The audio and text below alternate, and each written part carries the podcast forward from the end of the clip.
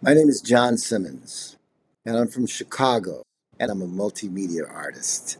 The photograph of Nina Simone, in 1971, I had a Nikon F, and I shot on 35 millimeter Tri-X film, and it was a 50 millimeter lens. Was taken in that same chapel in Nashville, Tennessee, uh, at Fisk University.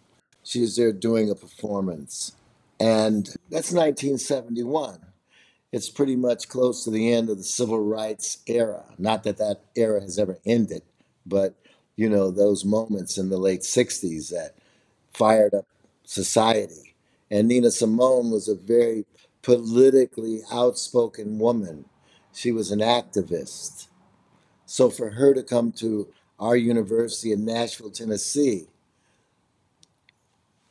we got to share in her passion for her civil rights. I mean, her songs all talk of injustice, and um, that's what she was there singing about. So that, and not only that, but that's the same room that Shirley Chisholm was in, and Jesse Jackson, and Eldridge Cleaver, and Kathleen Cleaver.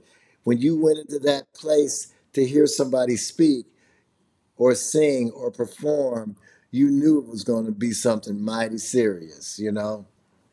I love it because it's blurry. I love it because it feels like motion and it feels like Nina Simone feels. You know, you feel she can't be stopped, right? And the thing that really gave that photograph another dimension was the documentary called Whatever Happened to Nina Simone. And it was in that documentary that I learned of all the forces that she was dealing with in her life an abusive husband, a condition of bipolarness.